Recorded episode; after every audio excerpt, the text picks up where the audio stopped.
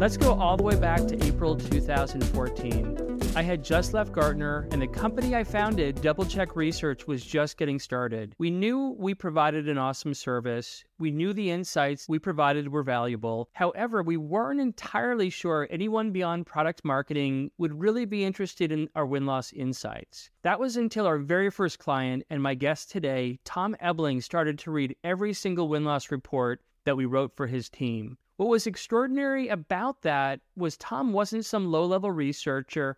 Tom was the CEO of Demandware, a company that would be acquired by Salesforce for the low, low price of $2.8 billion. When I saw how much Tom paid attention to the win loss insights, it was in that moment that I knew that win loss wasn't just for product marketers it could bring big strategic value to the entire organization. It was a pleasure getting to work with Tom, and I can't wait to share this conversation with you.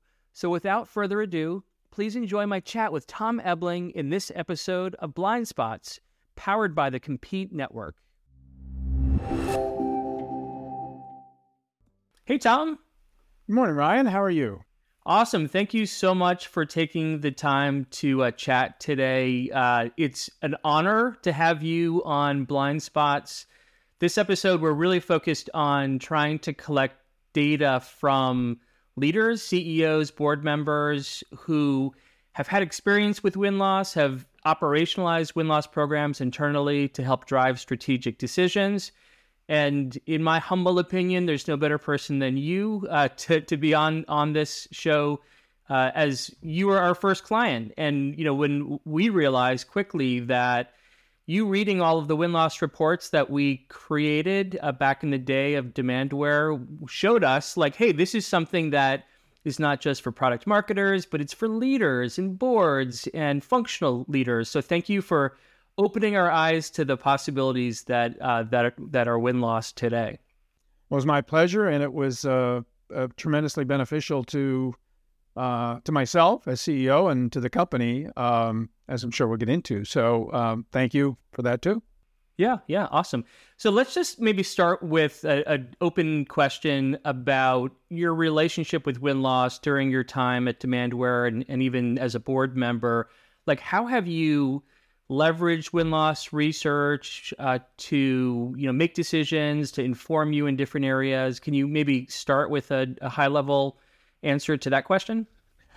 Yeah sure. Um, as certainly as as ceo you know where i could sort of dictate that it was important um, as opposed to a board member where you kind of take what you get sometimes um, uh, it was always something that was extremely important even before we formalized it with with with your firm. Uh, so we would I would insist on when we had losses beyond a certain stage in the pipeline that there was a, a loss review. And, uh, you know, we did that, well, for a number of reasons. One is to make sure that everyone understood that once something got past a certain point in the pipeline and we thought we were going to win and we lost, that was a big deal. We either forecasted incorrectly or something went wrong. And from that kind of information, we could learn you know, weaknesses of our product. We could learn, you know, problems in our sales execution. We could learn about emerging competitors, learn about our pricing, all kinds of things that affected important decisions as we were scaling up the business. So, you know, once again, even before we formalized it, we were we were insisting that we get that information for for every deal. Sometimes it was a little bit like pulling teeth because salespeople don't like to revisit ones that they lost but uh, but we did try to have the discipline to do that pretty regularly. And and just out of curiosity, I, am sure you got the salesperson's perspective on what happened in the deal, and, and now you have the buyer's perspective. You know, based on maybe you're collecting the data or we're collecting the data for you. How big of a gap did you see between you know the buyer's perspective and the seller's perspective? Well, we did, of course we didn't know the buyer's perspective until we hired your firm. But before that, we knew our sales rep's perspective and his perspective on the buyer, which right, was, of course, that he's accurately representing the buyer's perspective. So, you know, once I would say, as as we got the sort of I would call the objective information from your firm, the third third party information. It wasn't so much that it was dramatic like night and day with with a sales rep, but there was a lot more nuance and consistency from one deal to another where we could see things that, you know, maybe the sales rep identified. You know, th- sales reps always fall back on, or often fall back on putting too much of the cause on things that are easy to to blame. Right. Product feature or pricing, or price is too high and the competitor was cheaper. Um, and sometimes those things were substantiated as as major reasons but often there were other reasons, you know, that we didn't, uh, we weren't properly responsive, or the, you know, the competitor had a relationship with somebody higher in the organization, or something like that, that were less likely to come through in the sales rep's own assessment of the loss. Yeah, you know, it's interesting because we we do see there's those situations where they're spot on. The seller knows exactly what happened. It, they can they can uh, we can align that with what the buyer is telling us.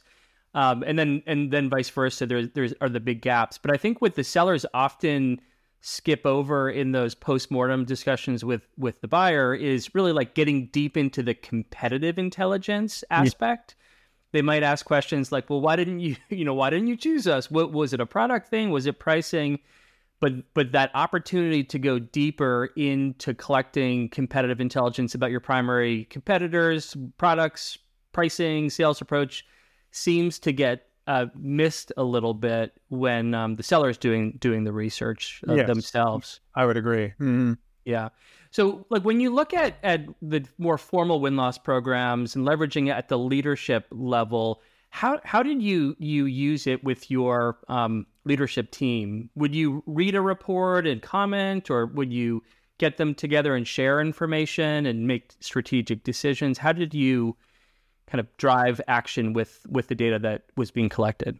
So there were a couple different ways. I mean, I personally would read all the win loss reports. I mean, we were, you know, by the time we were acquired, a three hundred million dollar company, but we were also selling large deals. So it wasn't like there were hundreds of reports. There were, I forget, tens per quarter. Uh, you know, right. Not, so it was manageable to read them all, and it, it gave me sort of direct insight. So, and I encouraged other execs to read them. Certainly, our chief revenue officer read them, no question about that. How many of the others read them all, I, I don't know. But the other thing we would do, which would bring in the whole uh, executive team, is in our quarterly business reviews as an executive team, we'd have uh, the the the marketing person who's responsible for sourcing the reports come in and do a summary of the win of the win loss reports for the quarter, the key findings, you know, the, the especially focused on new developments, uh, we also had a section in our quarterly business report that was a quarterly business review that was specifically around the competition and how the competition's doing. And that would be not explicitly win loss, but the win loss would feed into the competitive uh, information we were we were reviewing on a quarterly basis. So in that way, the entire team was you know having sort of the benefit of a discussion and thinking about the win loss information at the same time. And then on the on the competitive piece, what other data sources did you tend to pull on, or did the marketing team tend to pull on to be able to present an update on the on the competitive landscape? Do you well, recall? Yes. Um, so there'd be there'd be uh, you know the influencers in the market, like the systems integrators who are out there in the market. There would be qualitative information from the sales reps and sales leaders and you know regional directors out in the field. There would be information from people we hired. If we hired somebody from a competitor, we'd you know obviously sure pick their brain as much as possible about what was going on at the at the competitor.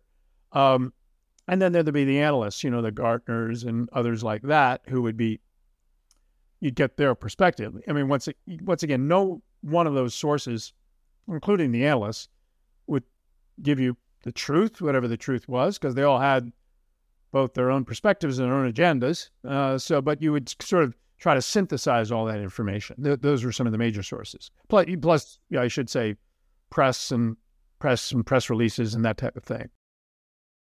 And then, uh, when you think about your your post as a board member for a lot of different companies, do you tend to see this type of intelligence come up during quarterly board meetings where the founders or CEOs are talking about the marketplace and how things are shifting and changing? Yeah, we we do I do see as a board member in most board um, most companies uh, a mention of competition every quarter.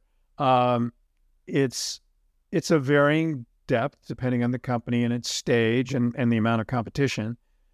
And it's not always we don't always get loss information. I mean, you know, we kind of I push for that depending on the situation to to find out about losses, key losses, and what happened. But that doesn't always come up to the board level. Potentially, management doesn't have it, or potentially it's considered too detailed sometimes for the board. It's interesting because we're, we're getting a lot of uh, people reaching out from venture capital firms and private equity firms these days who are sitting on boards of companies and they're looking to suggest uh, win loss programs to the leadership teams that they that they work with because they're they're seeing a little bit of a gap in understanding of competition or really primary win loss reasons. So it's it's interest it's an interesting dynamic how it's shifted for for us a little bit from kind of the product marketer or competitive intelligence lead reaching out to now this kind of split between investors and board members reaching out to try to help um, help their teams. So, uh, but that's you know that's that's as a, based on a, the state of the economy and how there's a lot of organizations, of course, that are all fighting for less budget. Well, and investors' suggestions have more weight than necessarily that's right. members' suggestion. The other thing I would say, I mean, probably part of the motivation for investors is they're probably sitting up. they are sitting generally on many boards, a dozen or whatever, right? Amazingly, every one of their company wins 80% of their deals. There's no company in the world that doesn't win 80% of its deals. That's so right. At some point, you say, wait a second, this can't be true. Math doesn't work. Yeah. Well, that that's uh, that's interesting. And actually, like if you were to take me into whether it was a board meeting at, at Demandware or um, one of the companies that you sit on, like how how uh, how did you how or how have maybe the Demandware examples better? How did you leverage this type of intelligence during your own board meetings uh, when you were the CEO of Demandware? Well, it certainly informed uh, the portion of the board meeting where we would talk about competition and how competition was developing. Um, it informed, especially looking for emerging competitors. You know, changes in the marketplace. You know, the people knew we had a couple big competitors that, that existed throughout the key years at Demandware so those didn't change so much quarter to quarter unless there was a you know big announcement or something by one of them. But there were uh, emerging competitors who would come up who would change the dynamic at least in some segment of the market, maybe a geography or in the smaller end of the market or something like that. And uh, the win loss information would help us to inform how we spoke to the board about that, so that we weren't so the board wasn't blindsided, nor did the board think that we didn't know what was going on if, if, right. if they knew about it. Um, the other um, the other thing it informed about the way we talked about the board is in we in the way we talked about sort of key gaps that we needed to fill. So in the win loss information, we could see as as we had a gap, if it became more and more important in the competitive situation and we had to take an action that either required a big investment that the board was going to be aware of or some change in product direction that the board had to be aware of, we could, you know, justify that to the board or explain to the board part of our reasoning was that we were seeing this in the competitive and back it up with more quantitative information rather than simply a qualitative feel to to that kind of explanation. I love that. So it's it's you you want to make a strategic change or make a decision. It's not based on your gut, right? You actually have data that can back up whatever that decision may have been. And then, do you do you recall any sort of big decisions that you made uh, as the CEO of Demandware or other companies based on on that kind of data? I know we had talked a bit about in the past uh, acquisition targets and things of that nature. So, do you have any examples that come to mind? Yeah, I, I mean, I can think of one very large one, one uh, almost humorous one, but that isn't maybe as strategic, but was where it was valuable. So um, the large one was uh, was an acquisition we ended up doing to fill a product gap, and it was a situation where, for a number of years before that, one of our competitors had used this product area that they had that we did not as a competitive advantage. And if they got into the account early and set sort of the ground rules of the RFP and the sales process, they could make that important. And then we'd have a hard climb uphill to win the deal. Um, and the and the, the sales rep then blame the loss on the fact that we didn't have that, which in some level was true. You could also blame it on the fact that we weren't in the deal early enough to influence the criteria. Um, but what we saw with the win, you know, with the with the win loss third party win loss information, is we saw the number of times that that was happening increasing. We saw um, even when we were in early, it was still becoming more important. Uh, and we saw that other competitors were kind of leveraging the same thing against us. So it, we we determined it was having a bigger impact on lost sa- on on lost sales than we previously had, and that it was it merited the strategic acquisition of a company that had a product in that space to fill the gap. Um, and that was certainly a situation that you know we might have gotten there original uh, eventually, but having the confidence from the sort of I describe it as quantitative data about what was happening versus simply hearing sales reps saying they lost deals because of it um, certainly probably made it happen faster and have happen with more confidence than it would have otherwise.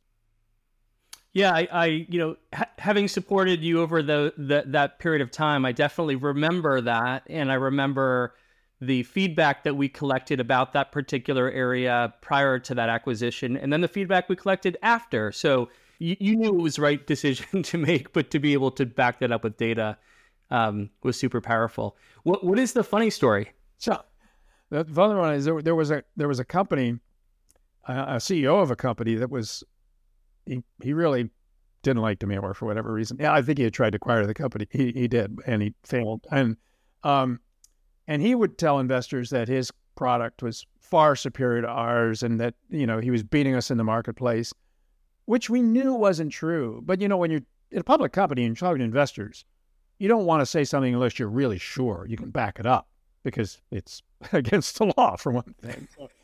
um, but once we started getting the win loss information, third party win loss information, and I could see that this competitor never even made it to the finals in any of our deals.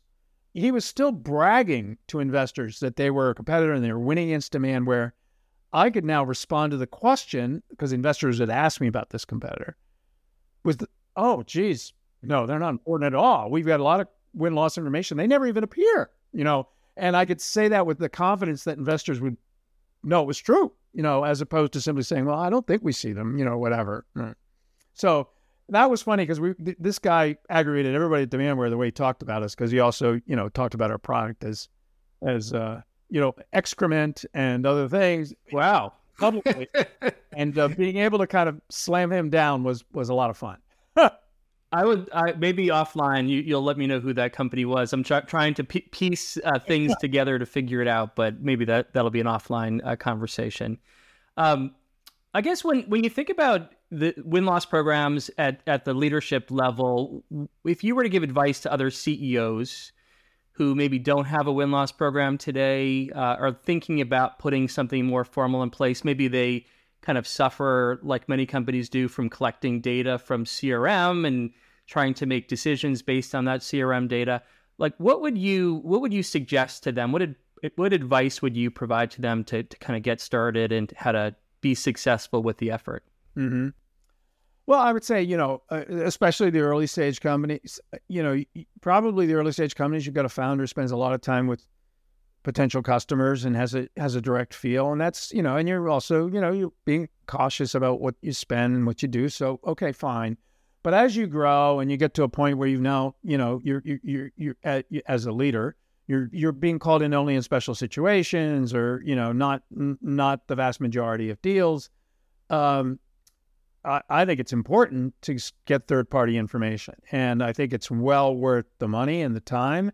And it's also a discipline for your sales organization to know that, um, you know, that things are measured quantitatively and that it isn't a, you know, it isn't the primary objective isn't to find out what people are doing wrong, but it's to find out how you can improve winning, how you can improve your winning percentage.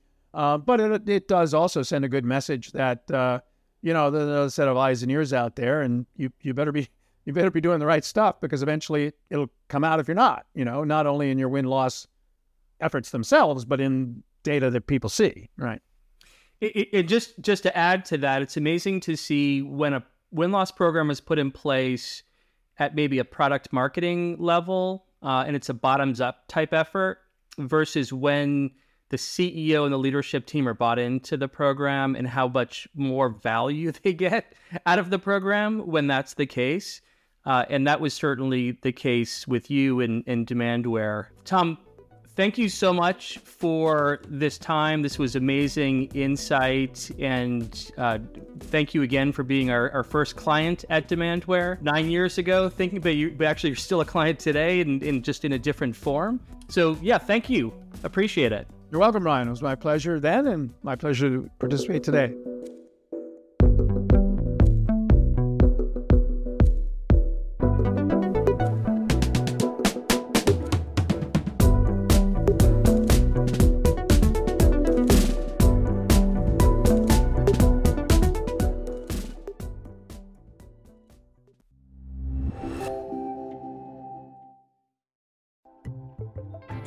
I'm Jody Geiger, Revenue Enablement Coach at Klue, and welcome to my new show, Winning as Women on the Compete Network. I will be joined by the best sellers, revenue leaders, and coaches in the world. Come for tactical advice from people overcoming the same challenges you are facing, and stay for real talk, exploring the moments behind the outward success. We'll go deep on topics like how to elevate as a seller, what makes a high value creating team, how can you make customer success a company wide sport, and how to get an edge against the competition. And if the title didn't give it away, yep, the guests, they're mostly women. Why? Well, because it's mostly men giving advice on how to coach and lead in revenue teams today. We know representation matters, and we want that next generation to only know a world where selling, leading, and driving organizations forward is equally done by all people. Listen to Winning as Women exclusively on the Compete Network and make sure to join us for our next event.